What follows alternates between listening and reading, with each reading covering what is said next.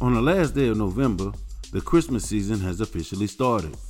Mars has moved out from under the beams of the sun, becoming the morning star. Your Aries and Scorpio houses, as well as the house that Mars is placed in your chart, will see a rise in Mars significations. A time of sympathetically connecting to others, even lending a helping hand. It may seem as if you're being intuitively guided.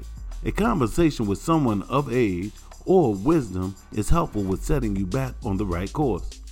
The Libra moon is squaring Venus and Pluto in Capricorn.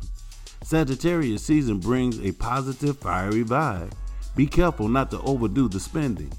Your relationships appear balanced because everyone got a gift to the detriment of your personal bank account. The Sagittarius Sun whispers to Mercury, I need help from Chiron and Saturn to bring emotional balance and maturity to understand how past experiences have prepared you for the now. This can be a time when long standing delays and tensions finally work themselves out. Are you at peace with your personal and emotional life? An aesthetic change in your environment could be just what the doctor ordered. Changing the look of your immediate environment is a great way to shift energy. This is Paul Heath with I Am Astrology Readings. Know thyself and balance your energy.